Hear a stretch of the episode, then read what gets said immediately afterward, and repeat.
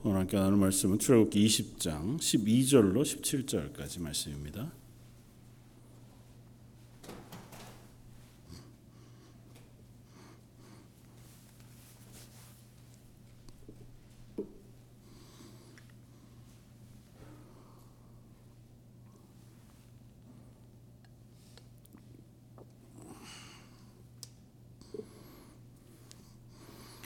출애굽기 20장 12절로 마지막 17절까지 저였으면 한 목소리 같이 한번 봉독하겠습니다. 내 부모를 공경하라. 그리하면 내 하나님 여호와가 내게 준 땅에서 내 생명이 길리라. 살인하지 말라. 간음하지 말라. 도둑질하지 말라. 내 이웃에 대하여 거짓 증거하지 말라. 내 이웃의 집을 탐하지 말라. 내 이웃의 아내나 그의 남종이나 그의 여종이나 그의 소나 그의 낙이나 물은 내 이웃의 소유를 탐내지 말라. 어, 하나님께서 시내산 어, 가운데 이스라엘을 불러 내시고 어, 그들과 언약하시면서 그들에게 어, 말씀을 어, 주십니다. 특별히 십계명으로 대표되어지는 율법 말씀을 그들에게 명령으로 주셔서 너희가 지켜 행함으로 하나님의 백성이 되고 하나님은 그들이 하나님의 백성으로 고백하는 그 고백을 들으시고 그들의 하나님이 되시겠다 이제 선언해 주십니다. 그러니까 어, 나중에 저희 살펴보겠지만 그렇다고 해서 이게 율법이 조건으로만 주어진 것은 아닌 것이 분명합니다.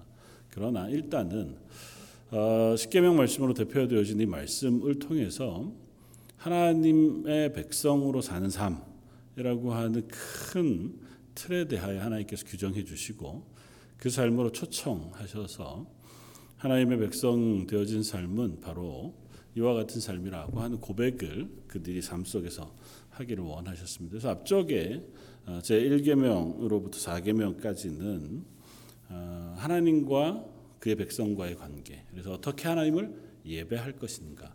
또 그 하나님 앞에 설 것인가. 뭐 너무도 당연하게도 하나님 한 분 하나님이시고 우리의 구원자이실 뿐만 아니라 온 세상에 어, 창조주이시자 주권자이신 하나님 앞에 그 하나님 이외에 다른 것들, 다른 형태, 다른 모양으로 서지 말고 또 그것을 의지하지 말고 어, 그것을 예배하지 말라고 하시는 말씀을 하십니다. 그리고 오늘 우리가 나누는 어, 제 5계명으로부터 10계명까지는 사람과 사람 사이에 너희가 살아가는 삶의 모양 속에 너희가 어떻게 하나님의 백성다움을 고백할 것이냐 는 거죠.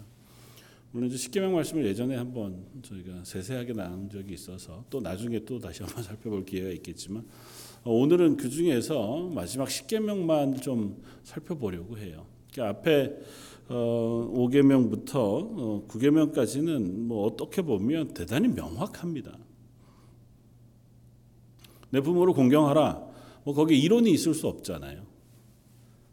물론 뭐 여러 가지 얘기를 할 수 있죠. 부모를 공경한다는 건 뭐냐, 뭐 부모를 공경하는 것의 안개는 뭐냐, 뭐 얘기를 할 수 있지만 그래도 부모의 말에 순종하고 그 가정 하나님께서 하나님의 백성의 최소 단위로 묶어주신 그 가정이라는 공동체 안에서 어, 서로를 사랑하고 또 어, 부모를 공경하고 순종하는 것에 대해서 또 다른 뭐 이견이 별다를 게 없습니다. 뭐 살인하지 말라, 간음하지 말라, 도둑질하지 말라, 내 이웃에 대해 거짓 증거하지 말아라라고 하는 것도 어, 뭐 세세하게 살펴볼 만한 거리들이 충분히 있습니다. 그리고 그것들이 상징하는 것들이 대단히 포괄적이고 넓기도 하고요. 그러나 그것 역시 어떤 의미에서 굉장히 명확하다 생각이 돼요.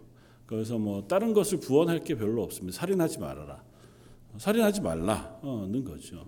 뭐 그것이 이제 어, 타인을 미워하는 미움 혹은 다툼, 분노까지의 영역으로 확장되어져 가고 예수님께서 그 산상수훈에서 가르치시는 것처럼 뭐내 형제들을 향해서 내 이웃을 향해서 어, 욕하는 것 나가라고 하는 게 이제 가장 상스러우고 일반적인 욕이니까 뭐 강아지쯤 되는 욕이거든요.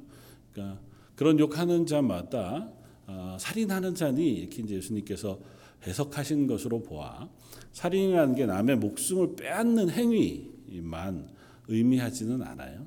그래서 미움을 동반하여 누군가에게 상해를 입히는 모든 행위를 금하고 있는 것으로 우리가 확대 해석할 수 있습니다. 그러나 그것 역시도 일반적으로 충분히 이해할 수 있습니다. 마지막 열 번째 계명은 우리에게 뭐라고 말씀하시냐면 내 이웃의 집을 탐내지 말라는 겁니다. 내 이웃의 아내나 남종이나 그의 여종이나 그의 소나 그의 낙이나 무릇 내 이웃의 소유를 탐내지 말라고 말씀하세요. 어, 당연하죠. 뭐 그것도 너무 명확합니다. 그런데 이 십계명을 마무리하는 계명이기도 하고 어, 앞선 제 5, 6, 7, 8, 9 계명에 비하면 어, 탐하지 말라. 이뭐 어떻게 보면 도적질하지 말라는 명령과 이렇게 조금 겹쳐 보이기도 하고 그 집의 열 번째 계명에 하나님은 이스라엘 백성에게 하나님의 백성에게 이와 같은 요구를 하고 계신 것일까? 어, 내 이웃의 집을 탐내지 말라. 그리고 한번 덧붙여서 세세한 것들, 그 이웃에게 속해 있는 많은 것들에 대한 이야기들을 한 후에 내 이웃의 소유를 탐내지 말라는 거거든요. 어, 어떻게 보면 이 열 번째 계명은 제 1계명처럼 수미상강 과 같이 이 열 가지 계명을 전체를 이렇게 막아주는 덮어주는 계명의 역할을 합니다.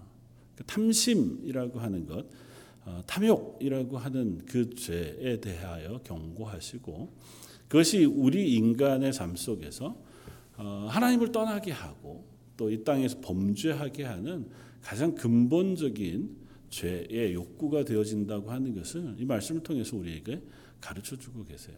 그러니까 어떻게 보면 탐심이라고 하는 것, 이웃의 것을 탐하는 것은 행위로 드러나지 않잖아요, 아직은. 내 이웃의 아내를 탐하는 건 좀 큰 문제지만 내 이웃의 뭐 소가 야, 쟤는 쟤네 집 소는 왜 이렇게 잘 크고 건강한 거야. 야, 저걸 가져다가 내가 하면 좋겠다. 뭐 이웃이 가지고 있는 차가 너무 좋다거나 집이 너무 좋다거나 뭐 직업이 너무 뛰어난다거나 아우 저 학벌 참 부럽다거나 뭐 그렇게 내가 욕심을 낸다고 해서 그게 대단히 큰 범죄가 되지는 않잖아요. 아직은 행위로 이루어지기 전에 그것은 그저 우리 속에 있는 탐심에 불과함에도 불구하고 어, 하나님 그것을 금하고 계시다고 보여져요. 그래서 이 열 번째 계명을 조금 찬찬히 살펴보면서 어, 전체 10계명의 말씀을 덮고 있는 그래서 그것들을 떠받치고 있는 이 열 번째 계명의 의미를 우리가 이해할 필요가 있겠다 생각이 되었습니다.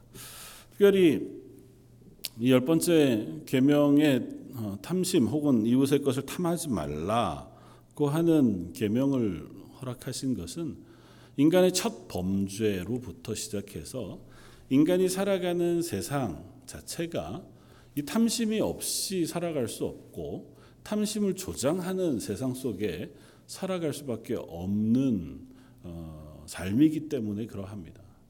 어, 뭐 가장 아주 단순하게 생각해 보면 우리가 살고 있는 대부분의 삶 속에 가장 많이 접하게 되어진 매체들 요즘은 이제 TV보다는 뭐그 인터넷 매체들을 훨씬 더 많이 보게 되는데요. 유튜브가 되었든 뭐 틱톡이 되었든 인스타그램이 되었든 그 안에서 나타나는 많은 것들을 하나로 딱 모으면 그 탐심이잖아요. 욕망. 내가 갖지 못한 것을 더 많이 갖고자 하는 욕망이 그 안에 가득 차 있습니다. 내가 가진 것을 자랑하는 것이건 내가 가진 것을 드러내는 것이건 어떤 모양 속에서도 그 안에 두드러지게 계속해서 조장되어지는 것은 어, 탐욕이에요. 그 현대사회는 탐욕이 결코 죄가 되지 않습니다. 소비가 죄가 되지 않는 것처럼 계속해서 새로운 물건을 사용하고 또 물건을 계속해서 바꾸는 것이 그냥 어, 과소비이거나 혹은 낭비로 치부되지 않고 그게 조금 더 어, 좋은 소비자가 되어서 어, 공장이나 이 사회를 조금 더 활발하게 돕는 역할을 한다고까지 이야기합니다. 우리가 자꾸 차를 바꿔주고 자꾸 스마트폰을 바꿔주고 옷도 한 두 번 입으면 또 새로운 옷을 사 입어야 그걸 만드는 회사들이 어차피 계속 찍어내거든요. 물- 물건은. 그 찍어내는 물건이 팔리고 팔리는 동안 찍어내는 공장에 근무하는 사람들과 파는 사람들, 유통하는 사람들, 그 모든 사람들이 생계를 유지한다는 거죠. 그게 개념상 경제인 거죠. 요즘 이제 경제가 이렇게 쪼그라드는 어, 것에 대해서 이야기하는 것은 그런 소비의 심리가 위축된다는 거잖아요. 그래서 자꾸 적, 저금한다는 거예요. 사람들이 너무 많이 저금하니까 돈이 시중에 풀리지 않아요. 그 경기를 부양하기 위해서 나라에서 내놓는 정책이 뭡니까? 돈을 푸는 거예요. 그리고 금리를 낮춰요. 저축 못하게. 저축해봐야 너희들이 이득이 없어. 그러니까 가지고 있는 돈 자꾸 쓰는 게 좋아. 그러니까 많이 돈이 금리가 낮으니까 남의 돈 빌려다가 뭐 해요? 집 사고 뭐 투자하고 이렇게 해가지고 내 재산을 불릴 수 있게끔. 그러면 자꾸 새로운 집도 지어야 되고 뭐 사고 파는 동안 사람들이 경제 활동을 하게 되니까 경기가 참 복잡한 세상에 삽니다 우리가. 그뭐 다 이해하기도 쉽지 않고 설명하면 정말 그런가 싶기도 하고 저는 왜 그런 걸 알고 있는지 모르겠지만 별로 경제적이지 못한 사람임에도 불구하고 그런데요 그 모든 걸 찬찬히 뜯어 보면 결국은 탐욕의 결과예요. 사실 그러지 않아도 됩니다. 왜냐하면 저희가 분명히 20년 전보다 지금 더 잘 삽니다. 50년 전보다 지금의 세상이 훨씬 더 부해요. 100년이나 200년 전까지 가면 말할 것도 없죠. 한 500년 전쯤으로 이야기한다고 하면 전 세계 인구가 살아가고 있는 생활 수준이 500년 전에 살던 사람의 최상위 수준의 삶 이상의 삶을 다 삽니다. 그게 자꾸 올라가야 돼요. 그러니까 내가 오늘 살고 있는 삶을 내일 사는 거는 도태. 난 오늘보다 내일 더 잘 살아야 돼요. 10년 전보다 10년 후가 잘 살아야 돼요. 그러니까 자꾸 뭘 해야 하냐면 더 많은 것들을 자꾸 소비해야 돼요. 쓰고 그것들을 나누고 그 가운데 내 탐욕을 채워가야 돼요. 세상은 그렇게 굴러갑니다. 끊임없이 그렇게 탐욕을 채워온 결과가 지금 우리가 만나고 있는 기후재난 혹은 또 다른 여러 가지 것들이잖아요. 러시아가 우크라이나를 침공한 것 역시 탐욕이잖아요. 나라가 나라를 침략하거나 나라 안에서 구테타가 일어나거나 회사가 회사를 사고 파는 M&A를 하는 그 모든 것 역시 탐욕입니다. 경제의 가장 큰 축이라고 이야기하는 뭐 월가, 주식 결국은 그것도 탐욕이잖아요. 그렇지 않나요? 물론 그게 다 죄다. 그 얘기를 하려는 게 아니에요. 세상이 움직여가는 방식, 그것이 탐욕을 부추기는 세상 속에 우리가 살아갑니다. 현대로 오기 때문에가 아니라 애초부터 인간의 삶은 탐욕을 기반으로 쌓여져 가고 있는 삶이에요. 그 가운데에 하나님은 그 하나님의 사람들에게 그 탐욕의 문제를 요구하시는 거예요. 탐심을 경계하라는 겁니다. 탐욕을 내 속에서 제하라는 거예요. 누가복음 12장에 가면 예수님을 찾아온 사람들의 이야기를 볼 수 있습니다. 그 사람들의 이야기를 여러 가지로 얘기할 수 있지만 탐욕이라고 하는 입장에서 충분히 이해해 볼 수 있습니다. 한 사람이 예수님을 찾아와요. 그리고 그 사람은 형과 유산을 분배하는 문제에 있어서 불만을 가지고 있습니다. 그래서 예수님께 와서 내 억울함을 좀 어, 해결해 주십시오. 형이 부모의 유산을 정당한 방법으로 공평하게 나누지 않는다는 거예요. 예수님께서 그 사람에게 말합니다. 누가 나를 너희의 재판장이나 물건 나누는 자로 세웠느냐. 그러고 그 요구를 거절하셨습니다. 어떻게 보면 이 사람 되게 정직했는지도 모르고 억울했을 수도 있습니다. 그 문제는 사실은 그때 당시에 뭐 랍비라면 혹은 제사장이나 말씀을 가르치는 율법 앞에 그것들을 판결할 수 있는 능력이 있는 사람이라면 충분히 그 들고 올 만한 문제였고 그것들을 해결해 줄 만한 능력이 예수님에게 없지 않았을 거예요. 가장 지혜로운 방법으로 율법에 맞추어서 그것들을 판결해 주고 또 그 문제를 해결할 수 있는 방법을 알려 주실 수 있었을 겁니다. 그런데 예수님 그렇게 하지 않으세요. 예수님에게 있어서 그 문제는 지금 우리에게 해결해 주고자 하는 문제가 아니기 때문에 그래요. 그 뒤에 예수님을 또 한 사람이 찾아옵니다. 그 사람은 부자였고 관원이었습니다. 예수님에게 와서 굉장히 아, 이 사람은 부자였고 그 부자에 대한 이야기를 아, 예수님이 우리에게 들려준 그 부자 아, 이야기 말고 어, 또 다른 어리석은 부자 이야기를 어, 누가 누가 보면 12장이 우리에게 들려줍니다. 그 부자는 어, 꽤 많은 수확을 얻었습니다. 열심히 수고했겠죠. 그리고 그 수고한 대가가 굉장한 수학 이득으로 결과로 이어졌습니다. 그리고 스스로에게 이야기합니다. 새로운 창고를 짓고 이 모든 것들을 넉넉히 쌓아두고 앞으로는 몇 해 동안 잘 쉬고 먹고 즐거워 하자. 이제 스스로에게 그렇게 이야기합니다. 예수님께서 뭐라고 말씀하세요? 만약에 그날 저녁에 이 사람의 영혼을 하나님께서 데려가시면 그의 쌓아둔 모든 것이 누구의 것이 되겠느냐고 질문하세요. 성경에 나오는 많은 사람들은 그들 역시도 동일한 고민과 문제를 안고 있습니다. 구약에 나오는 사람들은 어떠합니까? 구약에 나오는 예들도 우리도 얼마든지 동일한 예들을 살펴볼 수 있습니다. 성경의 인물들 가운데도 대단히 그런 인간 사람들이 많습니다. 뭐 조금은 악하게 보자면 아간이라고 하는 사람 우리가 압니다. 이스라엘 백성이 출애굽해서 광야 생활을 마치고 가나안 요단강을 건너 가나안에 들어왔을 때 어, 그들이 여리고성을 치고 또 아이성을 칩니다. 그때 아간이라는 사람이 탐욕을 가졌어요. 하나님께서 그 모든 것들을 다 없이 하고 다 불태워버리려고 하셨음에도 불구하고 아간은 그것을 자기가 몰래 가져다가 자기 텐트 밑에 숨겨둡니다. 아 굳이 그렇게까지 할 필요 있습니까? 이거 놔두면 또 재산이 되는 건데 탐심. 하나님께서 그를 멸하셨어요. 돌로 죽이라고 명령하셨고 그 돌무더기가 상징이 되어서 훗날 모든 이스라엘 백성에게 교훈이 되게 하셨습니다. 아합 왕을 우리가 압니다. 아합이라고 하는 사람은 왕이었어요. 그러나 자기가 가진 모든 것보다 자기 왕궁 바로 옆에 있는 나봇이라고 하는 한 사람의 포도원이 되게 마음에 들었습니다.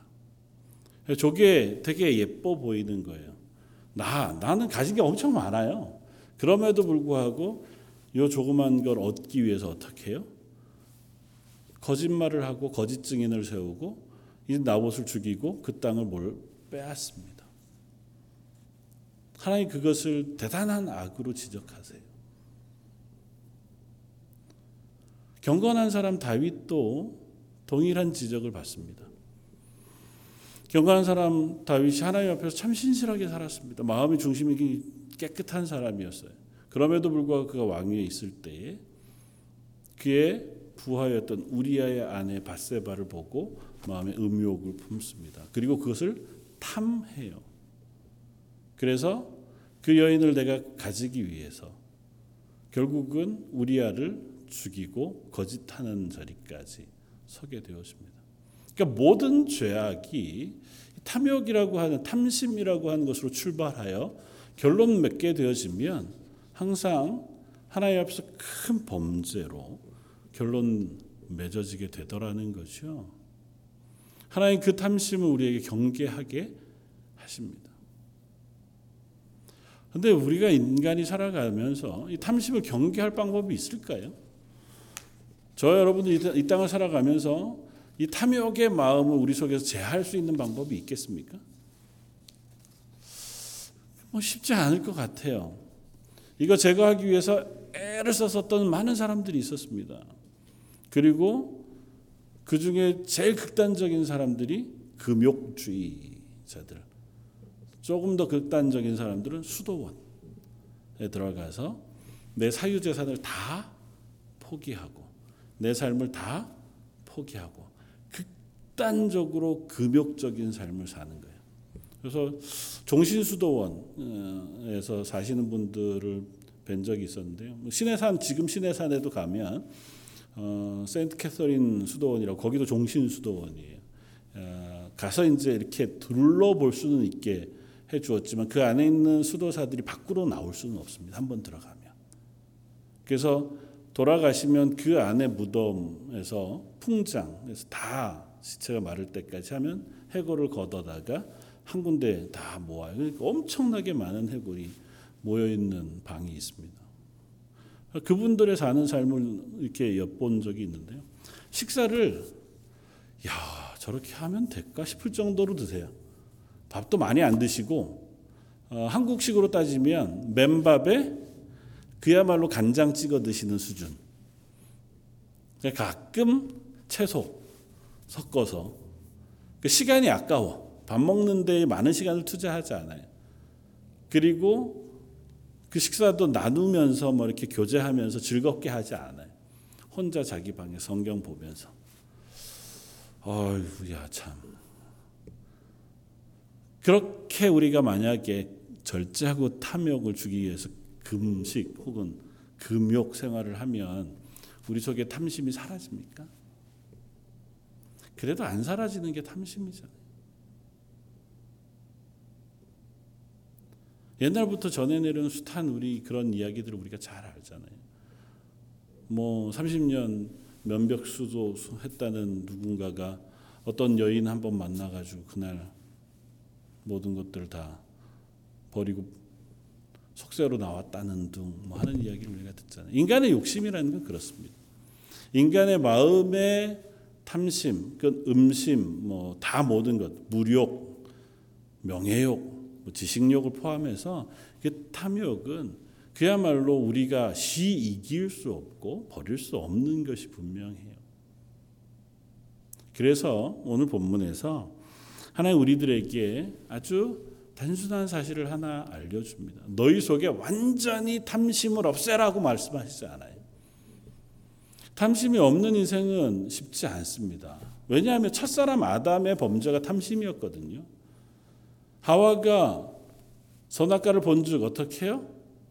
포함죽도 하고 먹음죽도 하고 먹기에 탐스러울 만큼 그게 탐심이잖아요. 그래서 그걸 따 먹습니다. 먹으면 하나님처럼 눈이 밝아질 것이라고 하는 사탄의 유혹에 넘어가요.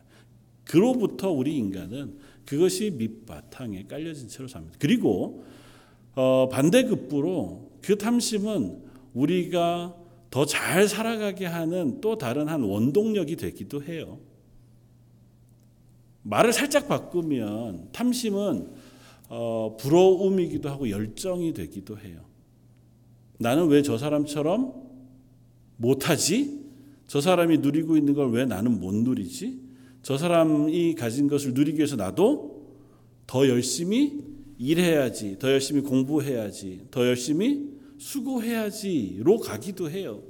그 그것들이 에너지가 되어서 나의 삶을 바꾸기도 하고 가족이나 공동체의 삶 혹은 우리가 살아가는 이 세상을 바꾸기도 하는 원동력이 되기도 합니다. 모든 탐심을 다 없이 살아갈 수 있는 곳은 하나님의 나라 하나밖에 없겠죠. 이 땅을 살아가는 동안은 그것이 때로는 우리에게 유익하기도 합니다. 그러나 오늘 본문 10계명을 전하시는 어, 명령하시는 하나님께서 이 10계명을 마무리하는 마무리에 이 탐심을 경계할 것을 말씀하시면서 명확한 어, 제한을 우리에게 알려주세요. 저는 그것을 이것이라고 생각합니다. 다시 한번 우리가 보겠습니다. 17절. 내 이웃의 집을 탐내지 말라. 내 이웃의 아내나 그의 남정이나 그의 여정이나 그의 소나 그의 낙이나 무릇 내 이웃의 소유를 탐내지 말라. 탐심을 너희 속에서 제거하라가 아니고요. 뭡니까? 남의 것을 탐내지 말으라는 겁니다. 그러니까 탐내는 대상이 무엇인가에 대하여 명확하게 지정해 줘요. 네가 가지고 있지 않아 남이 가지고 있는 것을 탐해서 그것을 갖고자 하는 마음을 내 속에서 제하라는 겁니다. 아 그게 그 그말 아닙니까? 그게 그 말이죠, 뭐 사실은. 근데 조금 우리가 이해할 필요가 있어요. 이것을 우리가 제할 수 있는 유일한 방법 혹은 그 길들을 배울 수 있습니다. 그건 뭐냐 하면 자족 우리는 그리스도인이잖아요. 그리스도인은 어떤 사람들입니까? 이 세상에 나의 필요에 목적을 두고 사는 사람이 아니고 하나님의 목적이 무엇인가에 관심을 두고 사는 사람이에요. 그러니까 내 탐욕, 내 삶의 필요, 그러니까 내가 얻고자 하는 것과 내가 갖고자 하는 것이 우리의 인생의 목표가 아니고 하나님이 우리 인생 가운데 이루려고 하시는 것에 관심을 두고 그것에 목표하여 우리의 삶을 살아가려고 하는 사람으로 하나의 우리를 바꾸어 주셨다는 거예요. 이스라엘 백성도 마찬가지입니다. 시내산에서 하나님의 백성으로 부르셔서 언약하시기 전까지는 자기의 인생을 살았어요. 그것이 애굽이든 혹 들어가게 될 가나안이든 혹 이 광야의 삶이든 간에 그들은 자기의 필요가 무엇인가에 집중하는 삶을 삽니다. 오늘 당장 먹을 것, 내가 마실 것, 먹을 것 중에서도 좀 고기 같은 아니면 향신료가 든 음식, 좀 더 나은 옷, 좀 더 평안한 삶, 뭐 이런 것이 그들의 관심이었다면 이제는 어떻게 해요? 그 모든 것은 내가 너희에게 채워줄 것이니 너희는 나의 거룩함을 담는 일에 집중해라 하는 것입니다. 하나님이 일용할 것을 먹이실 거예요. 그들이 가는 모든 곳에서 그들을 먹이시고 입히시고 보호하시고 그들의 삶을 책임져 주실 거예요. 안식일 거룩히 지키라고 하는 명령에서 그 하나님의 말씀이 분명하게 이스라엘에게 선포되어집니다. 그리고 너희는 너희가 먹고 마시고 사는 삶의 관심을 하나님이 기뻐하시는 것, 하나님이 요구하시는 것으로 바꾸어 돌리라는 것입니다. 그게 뭐냐 하면 내가 거룩한 것처럼 너희도 거룩하라는 거예요. 물론 그것에서도 우리가 여러 가지 설명을 할 수가 있습니다. 그러나 그 설명을 아주 단순화해서 오늘 10개명으로 이야기하자면 너의 필요를 위하여 남의 것에 탐심을 갖고 탐하고 그것을 부러워하고 그것을 얻기 위하여 애쓰는 삶이 아니라 네가 어느 상황에 있든 그 상황에 두시고 그 상황에서 보호하시고 그 상황에서 먹이시는 하나님을 기억함으로 네가 놓여진 삶 가운데 자족 스스로 만족하여 그 가운데 하나님이 기뻐하시는 거룩을 이루는 삶을 살아가도록 부르셨다는 거예요. 하나님 우리를 너무 높게 평가하신 거죠. 우리는 그럴 정도의 수준이 안 되는 사람들인데 그렇게 하라 하시면 이제 하실 줄 뭐, 죄송한 편이지만 그거 참 어렵습니다. 말은 쉽죠. 하나님이 내 삶을 책임져 주실 줄 믿습니다. 내가 먹는 것, 입는 것, 앞으로 사는 모든 삶, 내 삶이 현재 어떻다 할지라도 이 삶 가운데 하나님이 우리와 동행하시는 줄 믿습니다. 얼마나 은혜로운 고백이에요. 근데 사실은 우리가 그 고백 앞에 서는 게 만만하지가 않습니다. 여러분들이나 저나 똑같아요. 신앙생활을 5년, 10년 했거나 20년, 100년을 했거나 간에 하나님 앞에 이 고백이 정말 깨달아지고 그 고백 안에 서는 것이라고 하는 건 쉽지 않습니다. 우리는 여전히 이 땅의 감각을 지니고 사는 사람이고 이 땅의 것에 눈을 두고 사는 사람이 그래서 끊임없이 이 열 번째 계명 내가 가지지 못한 것들에 욕심을 두고 그것을 탐하고 그것을 얻고자 하고 그걸 갖고자 그것이 이유가 돼 앞에 일들이 벌어지는 거예요. 내가 탐욕, 내가 갖고자 해서 부모를 공경해야 할 당연한 인륜도 저버립니다. 심지어 남의 목숨도 빼앗고 남의 것을 도적질하기도 합니다. 그것이 성적인 욕망이 되어지면 그것으로 간음하는 거죠. 나의 아내가 아니라 남의 아내를 탐하는 겁니다. 열 번째 계명에서 분명히 이야기하잖아요.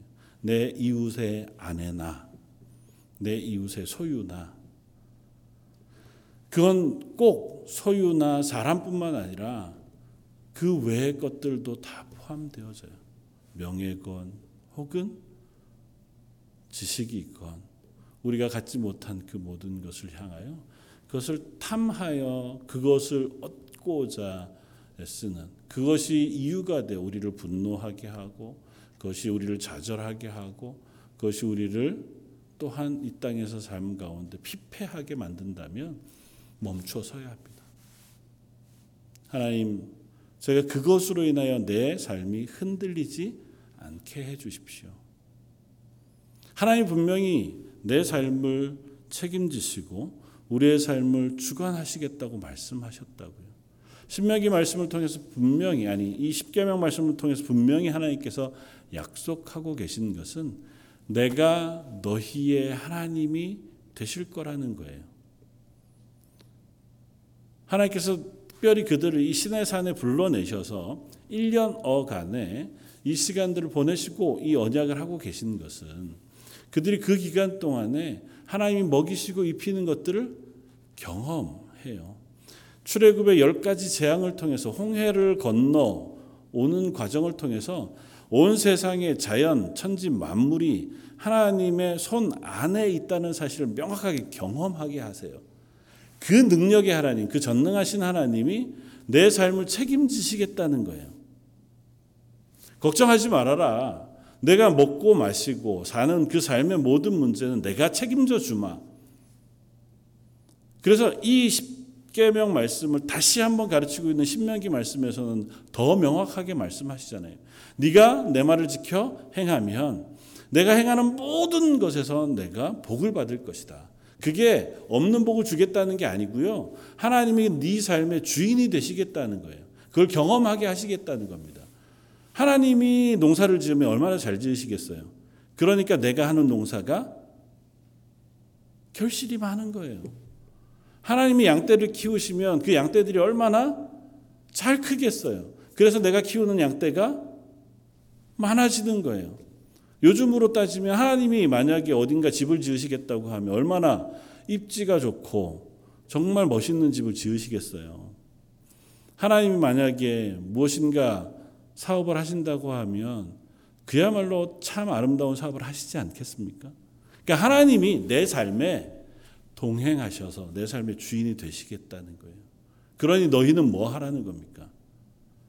내가 지금 놓여진 어떤 환경에서든 그 하나님이 나의 하나님이신 줄 알아서 그 하나님이 기뻐하시는 거룩한 삶을 네가 추구하고 그 앞에 서기를 원하며 내게 주어진 현재의 삶을 만족하라는 거예요. 아, 그래도 하나님 그 만족하는 게 좀 어느 기준이라는 게 있지. 남들은 다 이만큼 사는데 저는 이만큼 살게 해 주시고는 거기에 자족해라 말씀하시면 좀 섭섭합니다. 우리 늘 착각하는 게 하나 있잖아요. 우리는 늘 하나님 앞에서 죄인인 존재. 하나님 앞에 설 수 없고 하나님이 내 삶을 책임져 주는 것이 당연하지 않는 사람이에요. 우리의 인생은 그냥 버려두시는 대로 버려두시면 끝날 인생이에요. 세상에 수 없는 인생이 그러하듯이 자기의 욕심을 따라서 살아가다가 때로는 자기의 욕심을 따라 사는 삶이 좋아 보이기도 해요. 싸움 잘하는 애들이 하다 보면 야 참 쟤처럼 살면 되게 좋겠다. 학교에서 싸움 제일 잘하는 애들. 저는 싸움을 잘하는 사람은 아니었지만 고등학교 때 제가 유도부에 있었어요.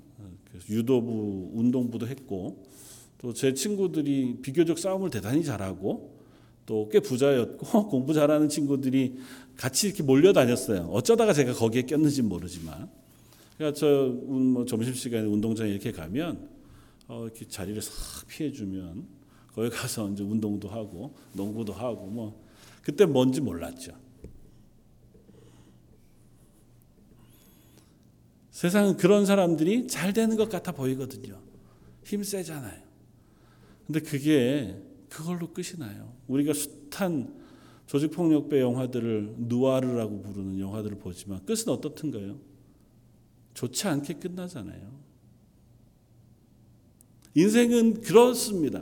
그러니까 자기 힘을 따라서 자기의 욕심을 따라 사는 인생은 잠깐 괜찮아 보일 수 있어요. 그러나 그것으로 끝이에요. 그러나 그런 우리를 하나님께서 어떻게 하셨다고요? 예수 그리스도의 보혈의 피로 씻으셔서 하나님의 것으로 불러주셨다고요. 그래서 우리는 더 이상 이 세상의 방식이 아니라 하나님의 뜻에 따라서 하나님의 생명을 가지고 영원한 하나님의 나라를 향하여 걸어가는 그리스도인이 되었다고요. 그러니까 이미 우리가 받은 것은 이 세상이 누리는 그 어떤 것보다 크고 놀라운 것을 이미 받았어요. 그리고 나서도 현재 살아가고 있는 이 땅의 삶을 하나님께서 어떻게 해요? 책임져 주시겠다는 거잖아요. 그거면 되죠. 뭘 더 대단히 많은 것들을 기대할 게 있습니다. 그거면 족하지 않습니까? 하나님이 나를 하나님의 나라 갈 때까지 놓치지 않고 데리고 가시겠다는데 그것보다 더 필요한 게 있습니까? 그것보다 더 한 안전장치, 인슈어런스가 어디 필요한 게 있나요? 하나님 그걸 우리에게 주신다는 거예요. 그걸 약속하셨고 그리고 우리에게 요구하세요. 아니 요구하신다기보다 말씀하세요. 내가 너희 하나님이 될 것이니 너희는 내 백성이 되어라. 내 백성이 되는 건 다른 것이 아니다. 나를 바라보고 내가 너에게 주는 것이 족한 줄 알아. 그것으로 너희의 삶을 거룩하게 유지하는 것이라는. 사랑하는 성도 여러분 쉽지 않습니다. 그러나 이 고백 가운데 있었던 성경의 인물들 우리가 살펴볼 수 있습니다. 예수님을 만났던 사기오라고 하는 사람은 탐욕의 사람이었어요. 탐욕의 가장 뚜렷한 대상이었던 직업 세리였고 세리 중에서도 일제 시대로 따지면 일본 앞잡이를 하는 사람들처럼 로마의 앞잡이가 되어서 동족의 세를 혈세를 뽑아서 로마에 바치고 그보다 더 많은 걸 뽑아서 나머지는 내 배를 불린 사람이 사개오였습니다. 그런데 그가 예수님을 만나고 어떻게 말해요? 예수님, 예수님이 내게 오신 것, 그것으로 인하여 기뻐해. 내가 이태 동안 범한 모든 죄를 회개해요. 그리고 내가 누군가의 것을 빼앗은 일이 있다면 내 배로.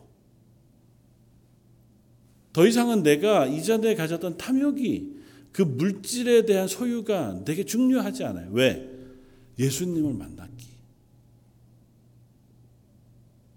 초대교회에 바나바라고 하는 24님 자기의 모든 소유를 팔아 교회 앞에 내어놓습니다. 그리고 자기는 선교 사역에 떠나가요. 처음에는 바울을 데려다가 교회에 소개할 만큼 유력한 사람이었지만 그 뒤로는 바울의 뒤를 따라다니면서 함께 조력하는 인물에도 충분히 만족하며 하나님의 일들을 기꺼이 감당합니다.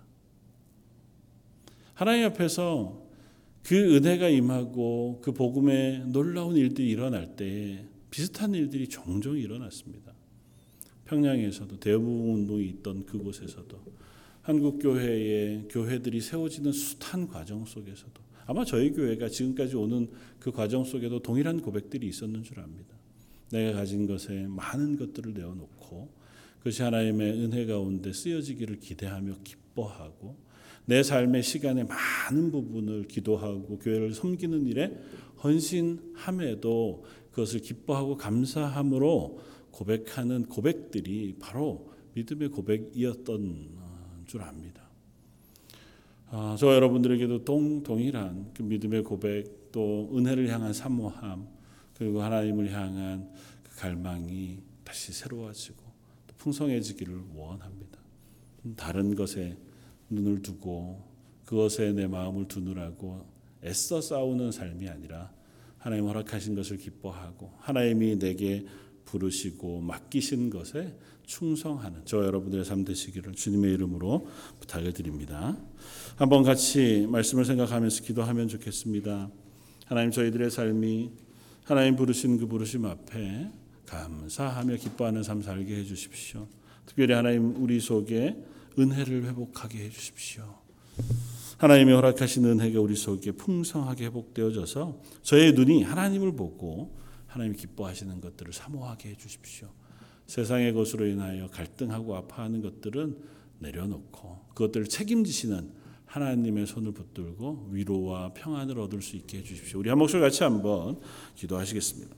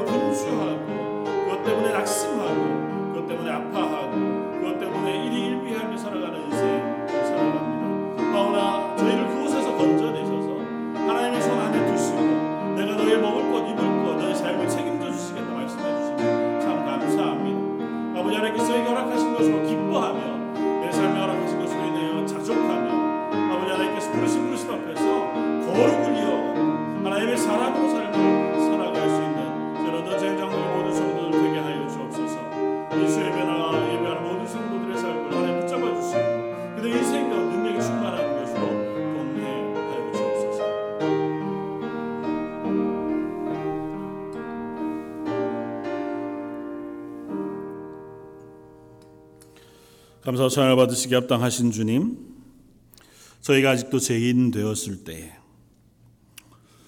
저희를 위하여 독생하신 예수 그리스도를 이 땅에 보내어 주시고 십자가의 죽으심으로 우리의 죄를 사해 주시고 그 놀라운 구원으로 우리를 향하신 하나님의 사랑을 확증해 주셨다 말씀해 주시니 참 감사합니다.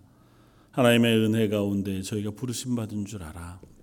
이제부터는 새 피조물이 되어 하루하루의 삶을 하나님이 기뻐하시는 삶, 또 하나님을 기뻐하는 삶을 살아가기를 소원합니다. 세상의 것에서 눈을 거두고 또 세상의 욕심에서 저희의 마음을 거두고 오히려 하나님의 말씀에 하나님 기뻐하시는 거룩한 삶에 우리의 마음의 중심을 두고 만족하며 기뻐하며 살아가는 사람들 되기를 소원합니다. 저희의 힘으로는 할 수 없지만 성령께서 능력을 부어 주시고 매 순간 예수 그리스도의 손으로 위로해 주시며 인도해 주실 때 가능한 줄 믿사오니 예배하는 모든 성도들과 저희 런던 제일종 모든 성도들의 가정 가정 위에 성령의 충만한 것으로 은혜의 풍성한 것으로 매일마다 덧입혀 주옵소서. 오늘 말씀 예수님 이름으로 기도드립니다. 아멘.